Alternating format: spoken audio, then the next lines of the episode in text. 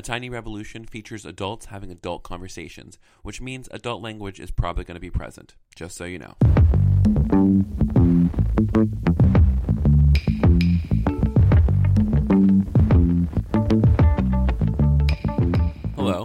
My name is Kevin Miguel Garcia, and you're listening to A Tiny Revolution, a podcast featuring conversations with ordinary people living revolutionary lives. Welcome to episode 38, my friends. I'm super glad you decided to join me once again. Uh, before we jump in, I want to give a special thank you to all of my friends who jumped on uh, Patreon support this month. Um, it's been really incredible to see the amount of people who are starting to catch this vision of what it means to not only consume different uh, types of media, but also contribute to it. So if you think this podcast is worth its weight in anything, if it's worth a dollar a month, a couple bucks a month, I would encourage you to go over to patreon.com and learn how you can become a supporter, a sustaining partner through giving financially one time a month. And there's also some really dope perks that go along with that. So go ahead over to patreon.com and learn how you can become a supporter today. If uh, you were in Chicago a couple weeks ago for the Reformation Project, you know how incredible and empowering it was to be there among so many LGBTQ Christians and allies. And if you want uh, a further experience to go along with that, I would encourage you to check out the Reformation Project's National Leadership Cohort meeting in Chicago this spring. The D- Leadership Development Cohort is a four month intensive that is going to take you not only just the biblical case for LGBTQ inclusion, but a really broad understanding of uh, what it means to be a community organizer, of uh, intersectional, interlocking uh, racial justice theology as well as queer theology. It's honestly one of the best and most robust programs that the Reformation Project offers.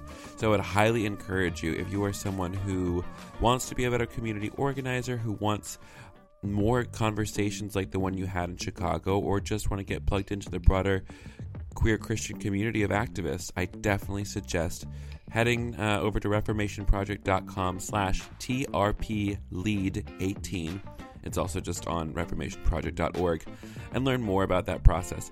Now, the thing is, applications are due November 22nd. That's about a week and a half by the time you're going to hear this. So go ahead and knock that out. It includes a video portion, I believe.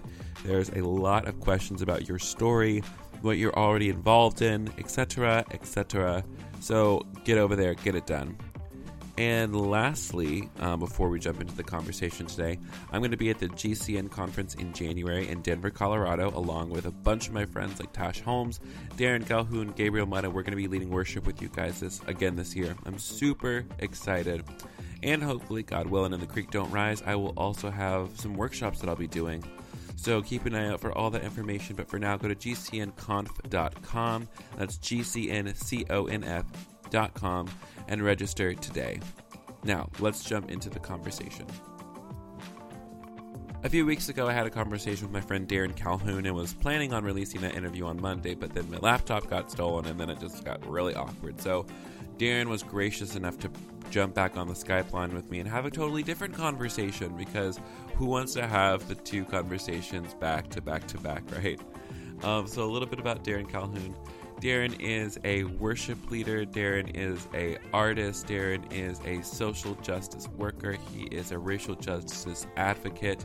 He is an amazing friend of mine, and he and I have known each other since uh, we met in the at the Atlanta conference of the Reformation Project nearly two years ago.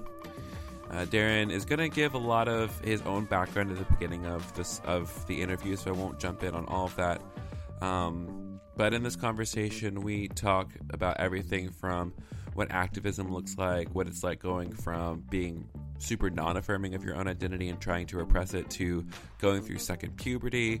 We cover heavy topics such as um, HIV and sexual health. So, if that's something that might be triggering for you, just be aware that that is in the conversation. Nothing too harrowing, but just um, a really frank talk about sexual health. Um, I think that's all the things I need to tell you about. So thank you so much for listening and enjoy this conversation with my friend Darren Calhoun.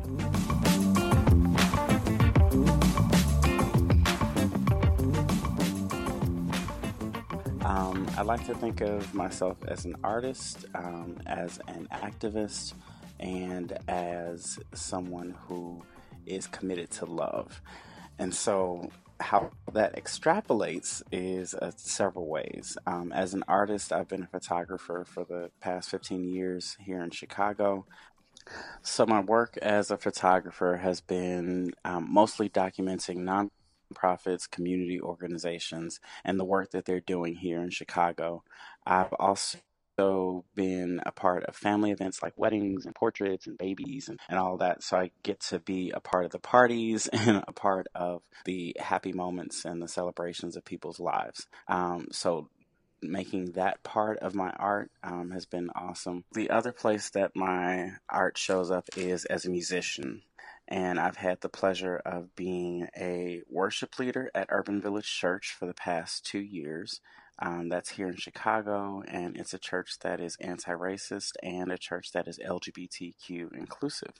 Um, so it's a place where I get to bring all of myself in creating a space for people to enter into worship um, and to make music together. Um, that's been a lot of fun. And then I'm also a band member in a group called The Many and the many is creating music that is for churches and for people who aren't in churches um, that just focuses in on hope um, that deals with the hard realities of our lives um, and just kind of reminds us uh, of the power of love again um, and then to to kind of cover that that whole part of being centered on love uh, is the work I do in activism and justice seeking. Um, I consider myself to be an intersectional justice seeker, somebody who looks at the different ways that we show up, um, whether that be race, whether that is our sexual orientation or our gender identity, um, if that is our social economic status. I think all those those things contribute to the story of the kind of justice that we seek in the world. Um, and so I've had the pleasure of working with organizations like the Gay Christian Network, with the Reformation Project, um, or showing up at pride parades with the I'm Sorry campaign or the Make Love Louder campaign. Um, anything that I can be a part of where we're bringing together people who maybe don't always agree on certain issues, um, but where we're focusing people in on how we can make the world a better place for everybody in it. And so that's the the big picture of what keeps my world crazy and busy and and not crazy, but keeps my world wild and busy. Um, and where you know we just try to do what we can with what we have. Yeah. There's um one word I wanted to focus in on. Uh, when you're describing Urban Village Church, you described it as particularly anti-racist, mm-hmm. and mm-hmm. I think that there's a lot of uh, churches out there who would also says like, "Oh, well, we're not racist," you know. We've got black right. people in our church, but like, what's the distinction between like being uh, a congregation that's anti-racist and being just a church that's not, you know, out outrightly uh, racist? Like, what what does it mean to be anti-racist exactly? Yeah. So the vast majority of people and organizations, heck, even the Ku Klux Klan would say they are quote unquote not racist. I think we have these certain uh, caricatures caricatures of what racist means, which basically means blatantly saying uh, derogatory terms like the N word or or burning crosses or something mm-hmm. like that. Yeah. And so a lot of people distance themselves from that, but don't get into the work of dismantling the systems that are racism and mm-hmm. the culture that perpetuates the impact of racism. Mm-hmm. And so that's where we get into anti-racism. Mm-hmm. Um, anti-racism is is a commitment to doing work to disrupt and to dismantle those kinds of systems. Um, and the systems that I'm talking about are the legacy of white supremacy in this com- in this country. Um, and what that means essentially is that whiteness was a thing that was created um, to benefit certain people who could become white um, and to keep other people out. And that was primarily to make make sure that only certain people could vote, only certain people could own, could mm-hmm. own land, only so, certain people could hold public office, those kinds of things. Um, now, a lot of people feel like, oh, well, all that ended, you know, back in, you know, plug in whatever date.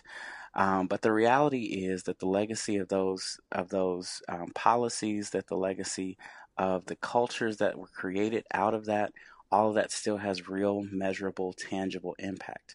And so for our church, um, we're doing the work of first looking within our own institution, within our own church, and going, hey, how is how is racism informed our hiring pra- practices? Mm. How is mm. racism showing up, um, or how is oppression culture in general showing up in how we select our music from week to week? Do yeah. we go, oh, it's just cultural? We tend to play a certain style of music just because that's who's already here. If we keep doing that, then we'll maintain that that challenge where, um, yeah, that com- that that's been dominant for a certain reason and for because of a certain history and that unless we really do work to make sure we empower people of color that the voices of people of color are centered um, and that we're accountable to people of color unless we're doing that kind of work unless we're spending actual line item budgetary money mm-hmm. on divesting from racism um, and making sure that our culture does not continue in that path. Unless we do that, it's going to happen by default. Not because of anybody being a bad person or a bad actor, but because it's the default of our country. Yeah. I I resonate so hard with that. Um because like what I see in at least like the the churches that I see here in Atlanta, especially a lot of like the larger mega churches mm-hmm. um, because you, when you're following the money um, right like that's always what it comes down to in so many things and i think along with being anti-racist um, like an idea around uh, not just for well like in, in addition to race uh, discussing things surrounding gender equity and mm-hmm. lgbt inclusion like i feel like there's a lot of pastors out there who like they want to do the right thing but right. but dot dot dot, you know, I am beholden to a board of possibly all white men. And mm-hmm. that board was elected by a group of mostly white parishioners mm-hmm. um, who view certain things a certain way. And so it's very interesting to to even even dwell on it, just like even like how like money plays such a big role in certain church organizations who like well they want to do the right thing. They know that they are doing it but like they're the people who keep the lights on right. um, uh, they're not ready or they're unwilling to go the distance to bring about justice for people. Right. Um, you know it reminds me of um, churches some churches here in chicago that are known for being lgbt uh, progressive or inclusive um, in the community um, for being front runners and advocating for LGBTQ people and standing up for marriage equality. But the actual policy of their church does not name LGBTQ people. It the church doesn't currently perform um, weddings, um, and all that's a matter of the church really kind of bowing to the pressures of the people with quote unquote the most money mm-hmm. not wanting to go there. They're fine with it as a as a public statement and all these other things, but when it really gets down to it, um, sometimes those people who are holding the purse strings are in control and and determining what the reality of mm. that church community will be. Mm. It sucks. yeah. to put it very frankly, it sucks because I think there's so many of us in the meantime that are kind of suffering, not even kind of suffering, but are suffering like the the repercussions of these like non policies that exist. Um, I'm right. curious. I'm sure you've heard about uh, Church Clarity, right, and the whole movement mm-hmm. there, um, which I think is personally really brilliant. But there's been so many.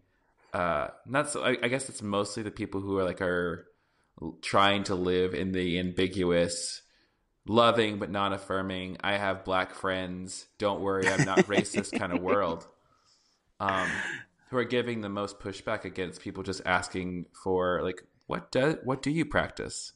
Right. you know? not because it's very interesting too just like i, I want to look at some and i think it also like begs the question for myself sometimes too is just like what are my own personal policies? Like what do I preach and what do I actually practice? You know, am mm-hmm. I being clear about what I believe about certain right. things? Yeah.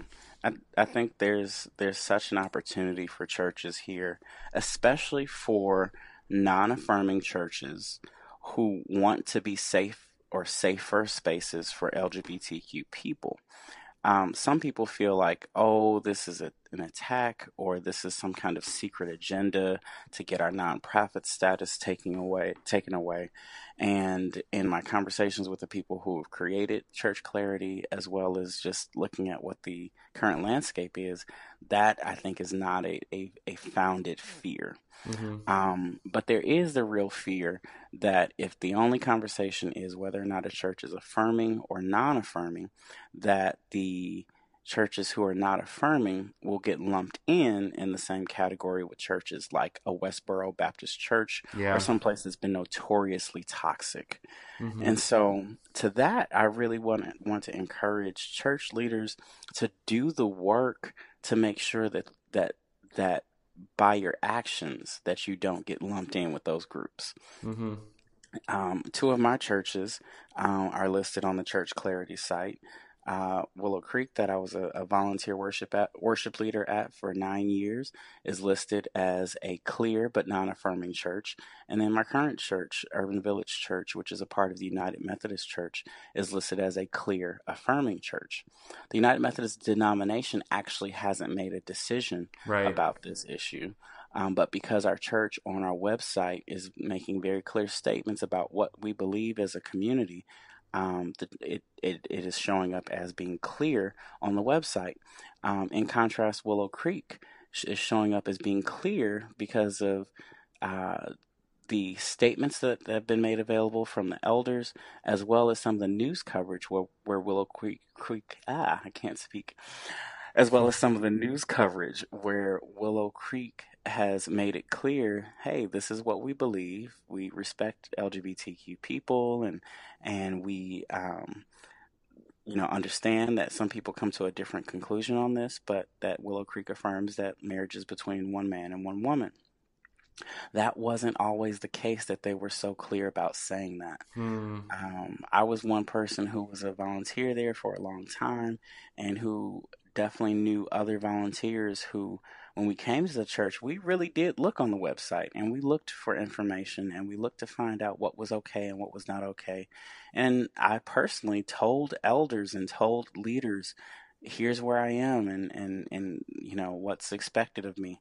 And at that point in time, the church was not clear. And mm-hmm. so you could get one answer from one person and another answer from another person. And someone could be leading a small group or serving in the children's ministry.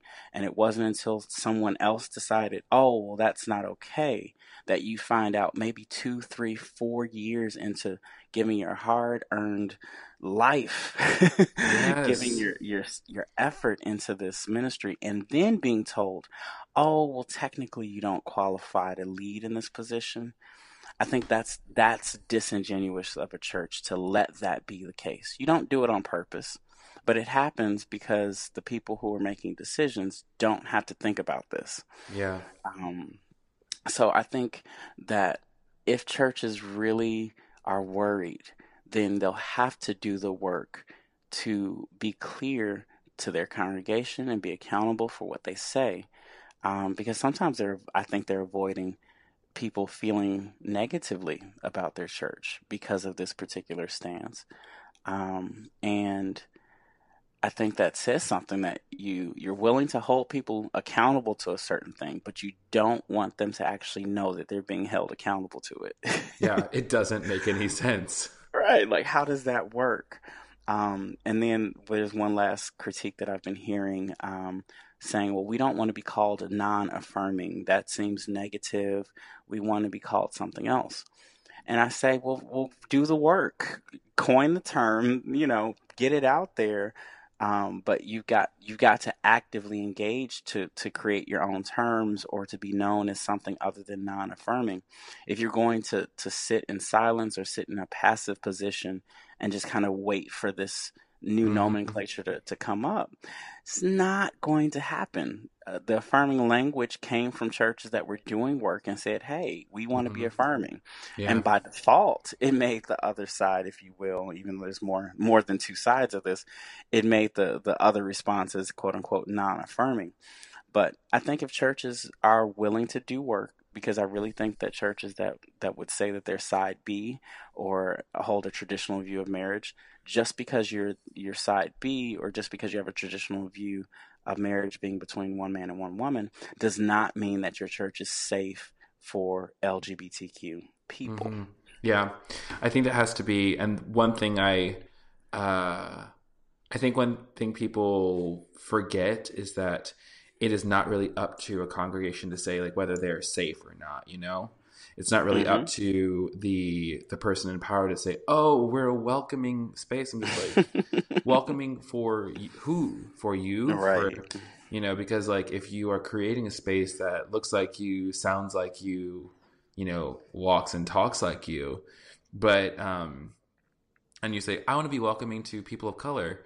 but you don't have any people of color on the pulpit or mm-hmm. um, or on your worship team, or your worship team sounds only one way.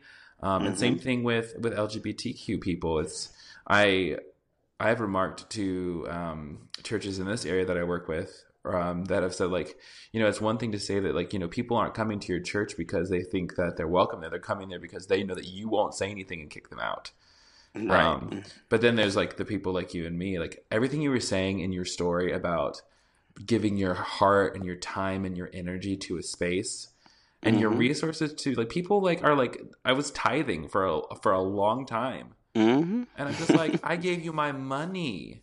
To, right. Because I mm-hmm. thought that like I was investing in something that I had equal share in. But right. it turns out that I don't. And like that's another thing that really bothers me. It's just like, you know, if people are gonna tithe their money and you're asking people to tithe their money, they deserve, you know, an equal share in opportunities to volunteer, to lead, to serve. And that's like what's right. very interesting to me is like at the end of the day, like I, I could care less about like what people's I mean, that's not true. I was about to say that I don't care about people's theology, but I do care about that. Uh-huh. But it's just like the like if is it so much to want to be treated like everybody else? What a concept. Right. Just to you know, uh, uh, Lisa Sharon Harper talks about um, how we need to be protecting and honoring the the image of God in every person. Yes, yes. And and I love that that structure. I love that framework because it makes it so much less about are we protecting and honoring the integrity of the scripture. It's like you know, literally the scripture is about God restoring relationship with us. Mm-hmm. and and and God teaching us about who we are, uh, created in God's image and likeness.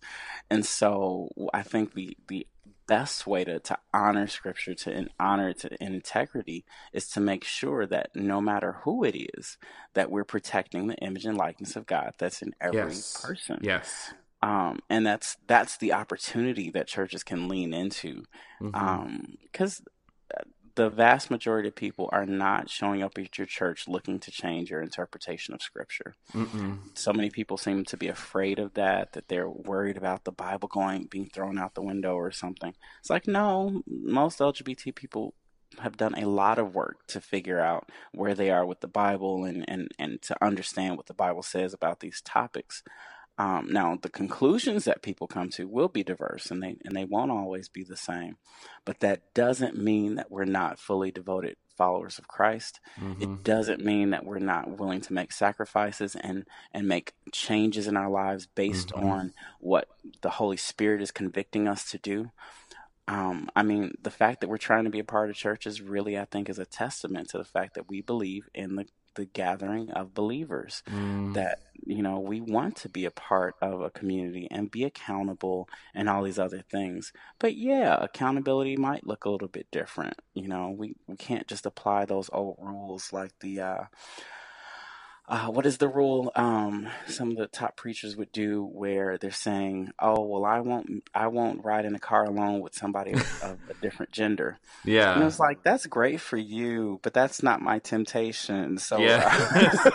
uh, did you ever feel like i know like when i was younger just like boys don't don't talk to girls. We're kissing dating goodbye.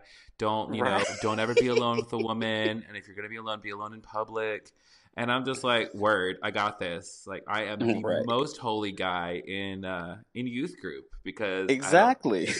I, I was like Oh yeah, I was I was in I was in a college. It was a, it was a pretty liberal school, but the dorms were still segregated by gender, hmm and there was a very clear rule about people um, of different genders not being able to have overnight company. Interesting. And it was like at the you know during that season of my life, I was dating guys, and it was zero rules for me.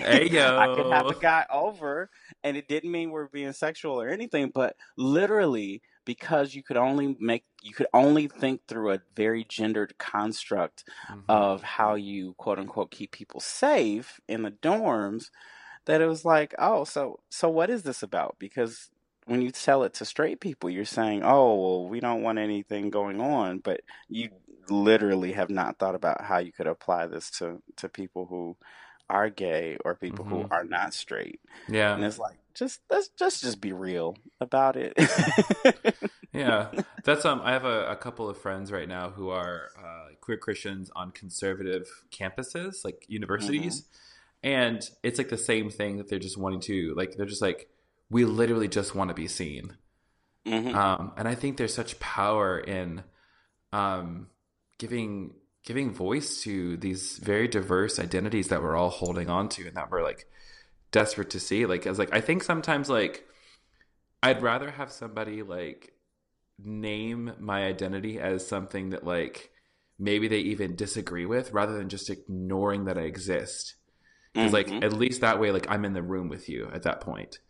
Because it's right it's so frustrating to, and I guess this goes back to like the non clarity thing too. Is like just like like all the pastors who like didn't talk about the pulse shooting. You know what I'm saying? hmm Or um or any num or like pastors who don't talk about the number of uh, black and brown bodies that are in the streets, or pe- or like when we don't talk about the number of trans women who are being killed every year. It's uh, it's like like we're we're at a point in our history and in our world where just like if you're not talking about the things that are actually happening, you're going to become irrelevant. yeah and and again, you know, kind of addressing the fears that sometimes drive the rationales. People say, "Oh, well, we can't talk about everything. We can't. We don't have time to name every single oppressed identity or so forth." And to that, I really want to remind people that you are talking about something. You do give time, energy, and preference to something. Mm, And it's most likely the culture that you're already familiar with, and the music and the styles, and the news headlines, and the voices, and the books, and the music of people that you're already familiar with. So you made time for something hmm but it's gone into what you've prioritized. And the reality is that that there's a lot out there, yes, and and it, you could even call some of it infinite. But if we make life better for the people who are at the margins, everyone else benefits.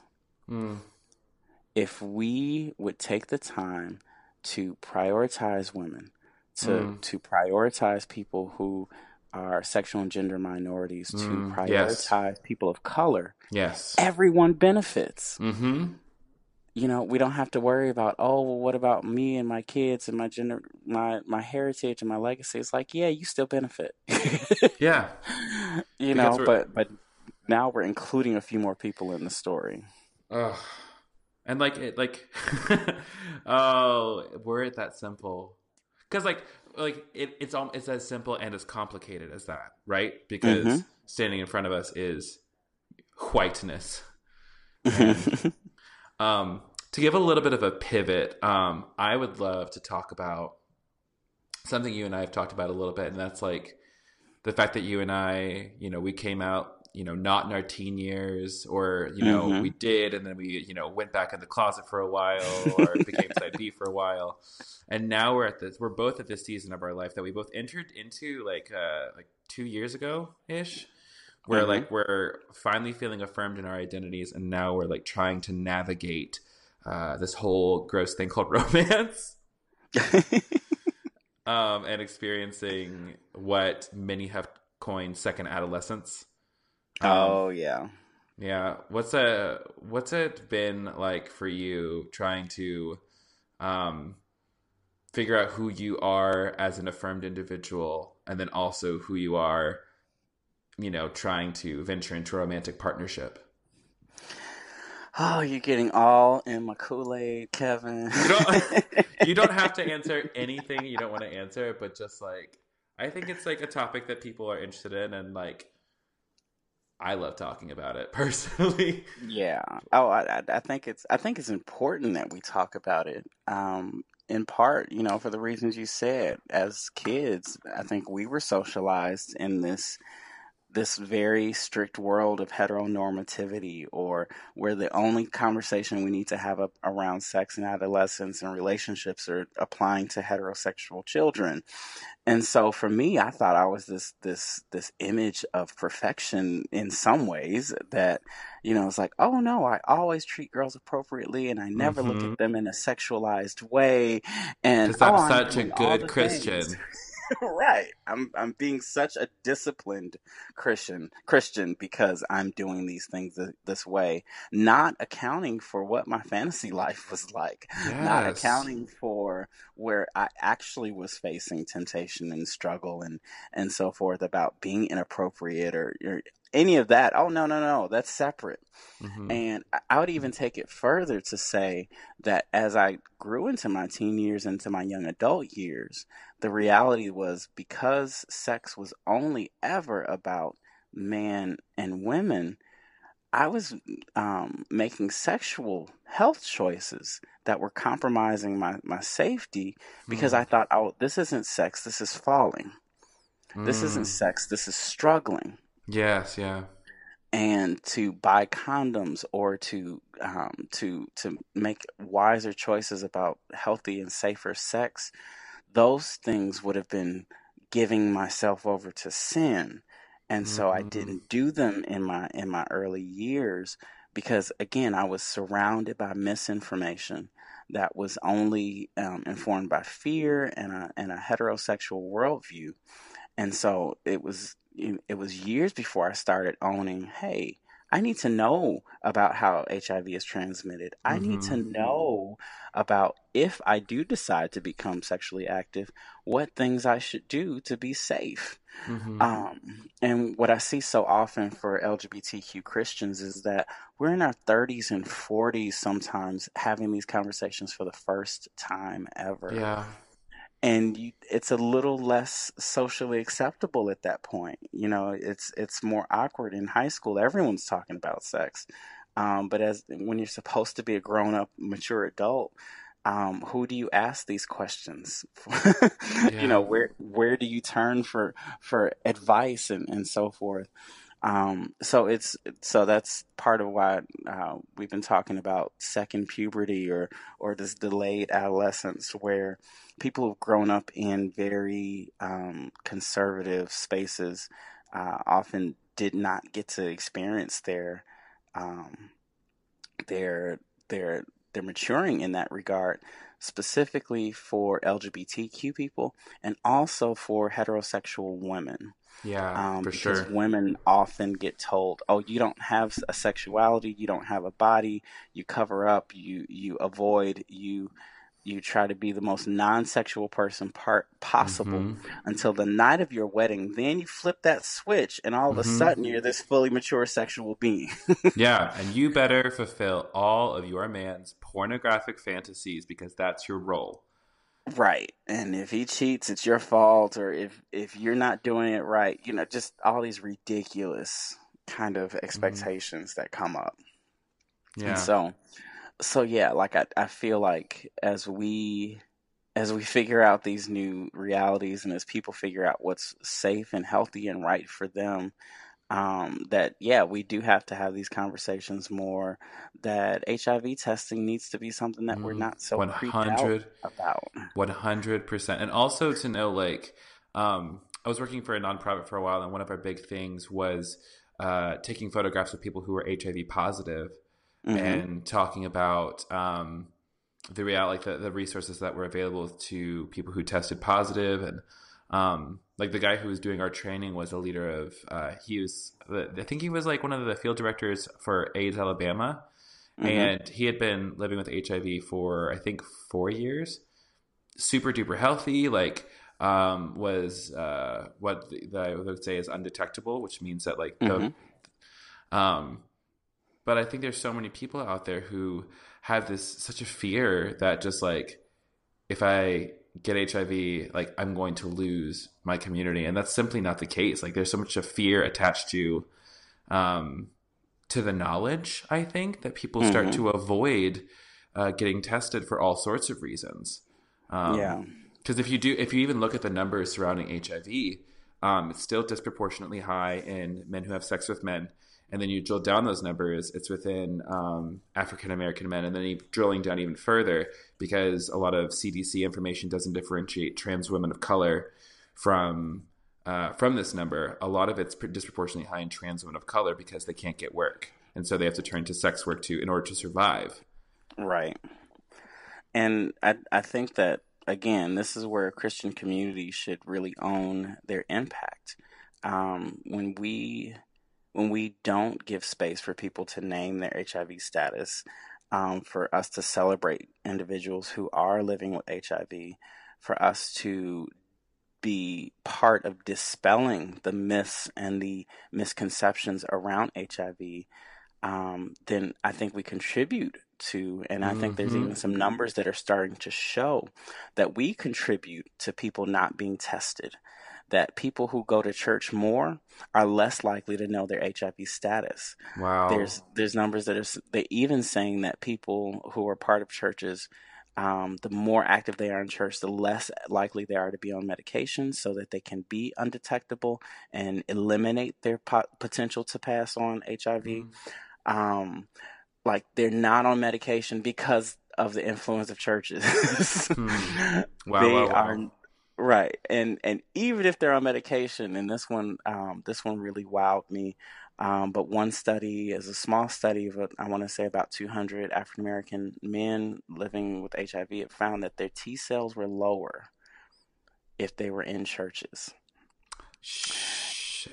and that now this isn't causation this isn't literally that um that church makes your t cell counts go down Oh, of course. this this is instead for us to look at what is the atmosphere of our church and what is the what's the fruit coming out of the way that we're talking about or not talking about this Mhm. that's having very measurable impact on people who are in our communities and and you know if church is supposed to be a life-giving place if the community of, of god is supposed to be something that restores people and that that's not what's happening then i think we really do need to, to pause and reconsider how we have these conversations yeah. because hiv is not a punishment um, no. it's not a death sentence No. it's it's not uh, some kind of judgment from God, but HIV is, is a reality that many people live with, Mhm. um, and that if we want to be a church that is really for all people, and that a church that is a place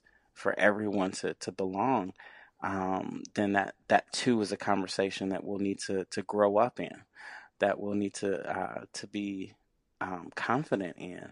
Um, but yeah, there's there's work to be done. Whew, dang. Yeah. I think that was like I could say like a lot of the same things. Like to go to like uh, zoom out from the HIV conversation, but along the lines of like risky behavior.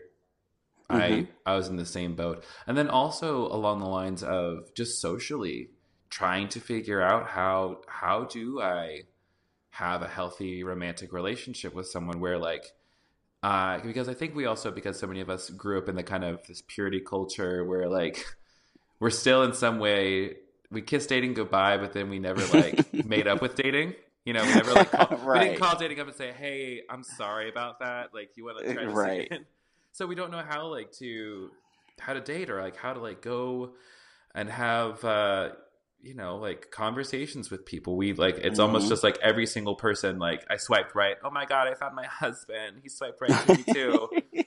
And we have all these like conversation or these like uh misconceptions about like what this is going to be like because like the the truth is like it might might be the first date you go on. It might be the 500th date you go on. Right, right. um and even then just like if your entire hope is built upon like just this idea of like fitting into this idea of heteronormativity of just like finding a partner creating a family and just like settling into your own little autonomous bubble like that's not revolutionary that's just adhering to a status quo that someone else has set up for you Yeah. Yeah. And you know, this this is why I appreciate some of the, the, the places that I've committed myself to working with. Um, at the Center for Inclusivity here in Chicago, it's about expanding these kinds of conversations. And that includes having space for people to talk about non monogamy, um, having space for people to talk about um, the different ways that they are existing in the world. If that's atheist, if that is Muslim, if that is um, somebody who's in a polyamorous relationship, if that's somebody who's committed to lifelong singleness, or if that's somebody who's asexual. Like, there's all kinds of ways that people like it probably often have been denied of, of looking at the world and um, being able to figure themselves out. Um, but I, I think there's I think there's a need for us not to necessarily abandon what we what we've known, right for right us right to right really take a take a deep think and a and a deep look at what is good for me. How am I wired? Where where are the ways that um, that you know I can be a healthy and, and good person in the world. Um, and that certainly can be informed by scripture. That certainly can be informed um, by what the traditions and customs of our of our family of our or of our people have been. Um, but again, I, the the value here is that we give people space to figure this out. Um, and so that especially means for LGBTQ people that we don't have to jump into a man woman kind of role. It's like, you know, people always make the joke, well, which one is which one's the man in the relationship? yep And it's it's like no. Think of this like eating utensils. You're you're asking me which one is the chopstick. hmm it's not. It's it's not a one to one comparison. Um, so I'm not going to figure out. I'm not going to spend my life figuring out how to be a spoon or how to be a a, a, a fork or a knife when I'm a chopstick. I'm gonna be a hmm chopstick and do what yes I do. how about be a chopstick Right. You know, it's it's it's okay. Um, and so, you know, there's so many ways that that goes. That goes from for being a top or a bottom in a relationship. That goes hmm for for how we express our gender as masculine, feminine, somewhere in between, or none of the above. Like, hmm there's a lot out here, and we can again, we can be comfortable. We can be happy. We can we can feel good about where we are.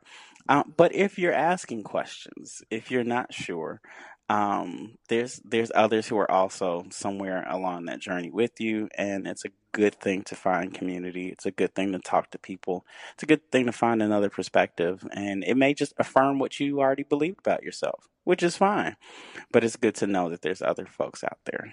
yeah i think the biggest thing i've learned in the past you know two years is that uh i mean like in addition to like there's like no one way to be a christian there's like hmm no one way to be a queer person either. And that has Right. been the most freeing thing for me especially as i've begun you know exploring questions around my gender and my own gender expression. Something Suanne said on matthias's podcast i think it this hmm past week like like just like really just like put something in perspective to me. Is like you know her perspective like when she was like questioning like why do we you know call god he him traditionally hmm um and she was questioning that and she said well you know if god is like you know uh you know both male and female you know why do we do this? And like the answer she got from her campus pastor and Suanne if you're listening to this I'm sorry if I butchered your story but the the real punchline of all this is that it's not that God is like equally masculine and feminine is that is God is fully masculine and fully feminine like more than just like like God is the fullness of both of these things. Yeah. and I think that can do so much good not only for for queer relationships but like any sort of relationship um, between people. So we can start breaking down these roles having to do with uh, you know a certain kind of role like a man having to be a breadwinner and a woman have to being the, the caregiver. Um, hmm and then also consequently within um, same sex or same gender relationship us having to fit in these particular roles at any given moment rather than just like in working in a partnership that works for either person. Exactly. You know, there's there's just there's so much potential for us to be fully ourselves. You know, society's always telling us that we have to cut stuff off, that we have to limit ourselves, that something that we do, or some, even some, oftentimes something that we're great at. You know, a guy who's into fashion or a woman who is very handy.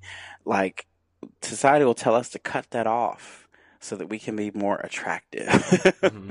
Yeah. Um, and the reality is, it's like I, I really do think we're beautiful. I think we are created in the image of a creator who made all kinds of creations, mm-hmm. you know, mm-hmm. not just ones that fit into some very neat boxes so that we can stop thinking.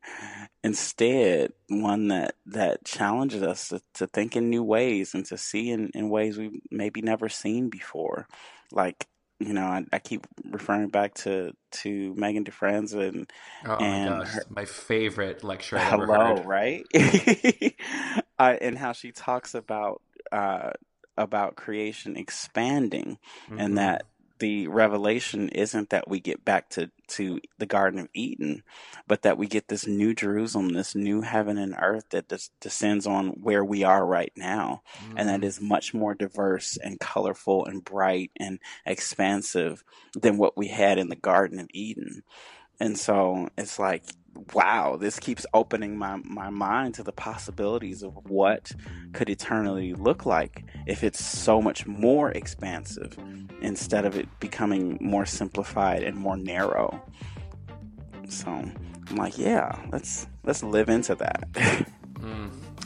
Uh, Mike dropped me on the floor.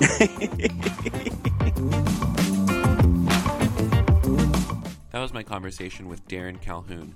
You can check out Darren Calhoun online at his website, darrencalhoun.com. You can also follow him on all the social medias at Hey Darren. And on top of that, if you ever see him in public, go ahead and give him a hug because Lord knows the man is a self-proclaimed lover of hugs. um, maybe maybe ask first because consent is cool. That's for sure. On top of that, I would encourage you to check out Darren's band, The Many, which is, he talked about it, they're an amazing group of worshipers who are creating music and liturgies that's intersectional and encompassing of the things that we're experiencing today.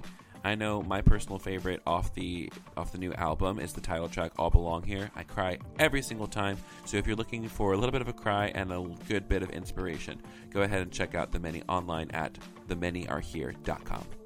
You can connect with me on all the social media at the Kevin Garcia. Just search me, you know how to find me. You can also connect with me over on my blog, thekevingarcia.com, on YouTube, Instagram, Twitter, the whole nine yards. And if you think that creating queer Christian content like these conversations we're having on a tiny revolution is important, again, I'm going to encourage you to help us out because, again, I am just one person producing this podcast on my own in my bedroom or in my little office at my church. And, uh, you know, it takes time and it takes energy and it also takes money to host these things online. So if you are able to spare a dollar a month, two dollars a month, five dollars a month, or seven or ten or maybe more than that, I would definitely encourage you to go to thekevingarcia.com slash support to learn more about that, or you can just hop over to patreon.com slash thekevingarcia and learn about the awesome perks associated with being a sustaining partner with this um, this work of creating movement. Y'all, it's been so amazing to see your support and I'm excited to see where it goes and see what we can do with all the amazing new support that we're getting. Um, and there's also another easy way for you to support if you don't have cash to throw around. Leave me a review. Go to your podcast app and leave a review in the Apple Podcast Store. It seriously helps connect more people with this podcast, people who need to hear a good word about their lives. Um, by the way, if you are someone who is in a position to start organizing some events, I'm starting to book out my calendar for 2018. So, if you are somebody who wants to create an event, whether it's a workshop on how to talk about LGBTQ inclusion in the Bible, about owning your story, or about any no- other number of LGBTQ Christian ideas, I would love to create a panel, a workshop, a keynote address, some kind of amazing event on your campus, at your church, in your community. And you can go to thekevingarcia.com to contact me. Um, but let's go ahead and get the ball rolling, get some stuff booked out for 2018 because, y'all, it is going to be a fun year. We're already seeing so much progress um, in our country, honestly. Like, if you didn't see the news this past week, we had so many trans individuals, so many people of color, so many people who are other than Christian who are elected to public office. That's incredible. So, if you are somebody who uh, wants more incredible things, you know where to find me. That's all I've got to say for this week. So, thank you for listening to another episode of A Tiny Revolution. Uh, go see a therapist. Be kind to yourself. Take a nap if you need to. Make sure you're getting outside. Make sure you're talking to somebody about your feelings. Um, go to church if you can. Find yourself a dope community. Like I am about to go to church in like 20 minutes, which is why I have to hurry on this recording. Um, but I love you. You're amazing. And God loves you so much. I'll talk to you soon, friends. Bye.